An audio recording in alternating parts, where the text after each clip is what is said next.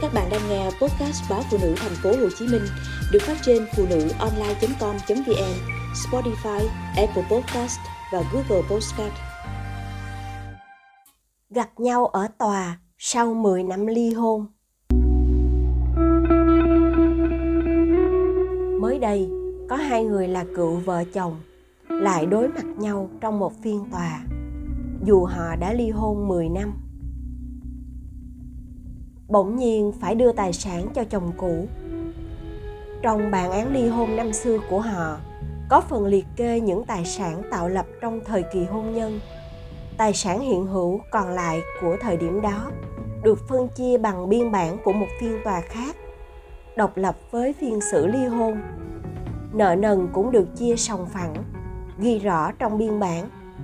Chồng trả nợ vay ngân hàng, vợ trả nợ vay bạn bè Vậy nhưng, gần 10 năm sau, người chồng đã có gia đình mới, có thêm con, đâm đơn ra tòa, kiện vợ cũ, đòi chia phần tài sản có liệt kê nằm trong bản án xử ly hôn trước đó. Tài sản ông đòi chia gồm một căn chung cư đã bán từ trước khi hai người phân chia tài sản và một miếng đất ở tỉnh. Miếng đất này đã được ông bố làm giấy ủy quyền cho con gái, được toàn quyền định đoạt từ trước khi hai người phân chia tài sản. Ra tòa, người vợ cay đắng nói, cái sai lớn nhất của bà là khi làm biên bản phân chia tài sản tại phiên tòa năm xưa đã không yêu cầu ghi rõ. Những gì có để chia là tất cả tài sản của vợ chồng còn đến thời điểm đó. Bởi vì những tài sản khác đều đã bán hết bán cái nhỏ để góp lại mua cái lớn hơn. Còn đâu nữa mà chia. Mảnh đất ủy quyền cho con gái đã được con bán cho một người cháu. Khi người cháu về quê sinh sống, rao bán mảnh đất. Bà tiếc nên mua lại. Vậy nên, bây giờ miếng đất mới mang tên bà. Nếu bán cho ai khác rồi, thì cũng làm gì còn để chia? Tại tòa. Vị chủ tọa bằng nhiều lý lẽ cố gắng thuyết phục người chồng, rút yêu cầu phân chia căn hộ. Vì căn hộ đã bán và người vợ cũ cũng đã một mình nuôi nấng chăm sóc hai đứa con chục năm nay. Có thể coi như đó là phần ông đóng góp nuôi con, cho con vài trăm triệu. Theo giá trị định giá thời điểm hiện tại cũng đâu là bao. Cuối cùng thì người chồng chấp nhận rút yêu cầu phân chia căn hộ. Còn mảnh đất anh nhất quyết đòi chia đôi. Mặc cho lời đề nghị của vợ là để lại cho con hoặc chia làm bốn, tính cả hai đứa con, bà sẽ đưa lại cho ông một phần tư giá trị mảnh đất.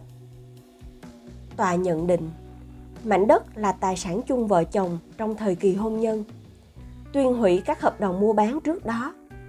Vợ chồng chia đôi giá trị mảnh đất, chồng được giữ đất và trả lại vợ số tiền hơn một tỷ đồng bằng giá nửa số tiền miếng đất theo định giá của nhà nước.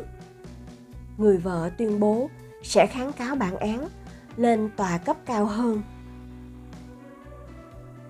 Cú phản đòn của đàn ông Câu hỏi lớn nhất động lại trong tôi sau phiên tòa là điều gì đã khiến người đàn ông hành xử như vậy với người phụ nữ từng là vợ mình đến 30 năm, là mẹ của hai đứa con mình miếng đất được định giá chỉ hơn 2 tỷ đồng. Giá thị trường cũng chỉ tầm 3 tỷ đồng, không quá cao. Chia ra cũng chẳng phải là con số quá to tát. Để 10 năm sau, ông phải lôi bà đi hầu tòa, ròng rã suốt 2 năm. Đây không phải là vụ việc ly hôn xong, hàng chục năm vẫn quay lại đòi chia tài sản. Tôi từng chứng kiến một vụ kiện còn đắng chát hơn thế kéo dài suốt hơn 20 năm, từ phiên xử lần đầu tiên. Cả bị đơn lẫn nguyên đơn, bây giờ đều đã trên 80 tuổi, nhưng cuộc phân chia vẫn chưa ngã ngủ. Ngày đó, ông bà ly hôn khi có với nhau sáu mặt con. Trải qua cũng ngót nghét 30 năm, đầu ấp tay gối. Ra tòa, bà được chia một căn nhà lớn hơn. Ông được một căn nhà nhỏ và hai cái xe ô tô. Thời điểm những năm 1980 khi hai người chia tay, giá trị một chiếc xe ô tô lớn hơn giá trị căn nhà nhỏ. Họ đường ai nấy đi, tài sản được chia, ông cũng đã bán. Bà ở vậy, sống cùng con. Ông cũng kịp lấy thêm mấy đời vợ, có thêm con. Hơn 10 năm sau, ông khởi kiện ra tòa, đòi chia lại tài sản mà tài sản chung lúc đó, chỉ còn căn nhà bà được chia năm xưa. Và bà vẫn đang sinh sống cùng con cháu, nhưng chưa làm thủ tục sang tên, đổi sổ qua tên bà. Sau rất nhiều phiên tòa, cách đây gần 20 năm, bà được tuyên thắng kiện, được cấp sổ đỏ căn nhà.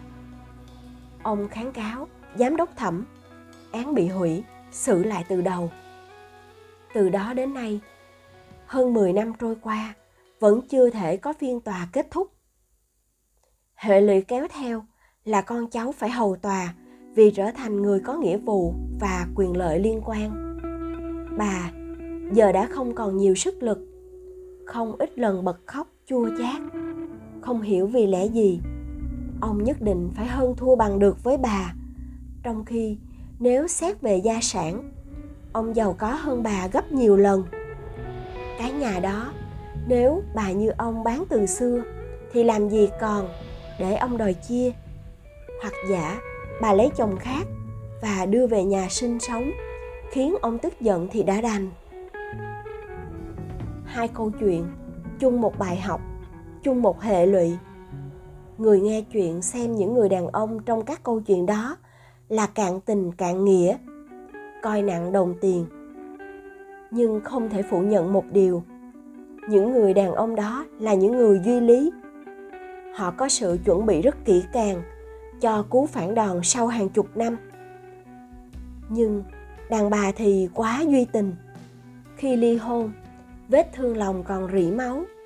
Có mấy ai để ý thủ tục giấy tờ, để ý đến việc phải rạch ròi, kỹ lưỡng về mặt pháp lý để bảo vệ mình khi đụng chuyện. Những người đàn bà đó mới ngơ ngác. Tài sản đã chia rồi mà. Phần này là của tôi. Cũng là của con sau này. Sao lại thế được? Nhìn vào, ai cũng có thể thấy rõ nạn nhân trong những sự tranh chấp này. Nhưng khi ra công đường, tòa xét xử trên chứng lý. Về tình thì chỉ có thể thuyết phục mà thôi. Nhưng nếu đã có tình nguyên đơn đâu kiện bị đơn ra tòa, sau ngần ấy năm chia rẽ. Bài học đặt ra là tiền bạc phân minh, ái tình dứt khoát. Tài sản trong hôn nhân, khi tan đàn xẻ ngá, mà phải mang ra tòa phân chia, thì nhất định phải giấy trắng mực đen. Trong biên bản của tòa, phải được ghi cụ thể, chi tiết, không bỏ sót bất cứ thứ gì. Vợ được gì? Chồng được gì? Rạch ròi, dứt khoát. Chia xong rồi, thì nhớ công chứng sang tên đàng hoàng. Của ai ra người đó? Không dính dáng gì đến người còn lại. Mười năm sau ly hôn, mà còn phải đối mặt nhau trước tòa để chia thứ tài sản không còn hiện hữu. Lỡ mà bị tuyên phải trả lại nửa tiền, thì cay đắng lắm thay.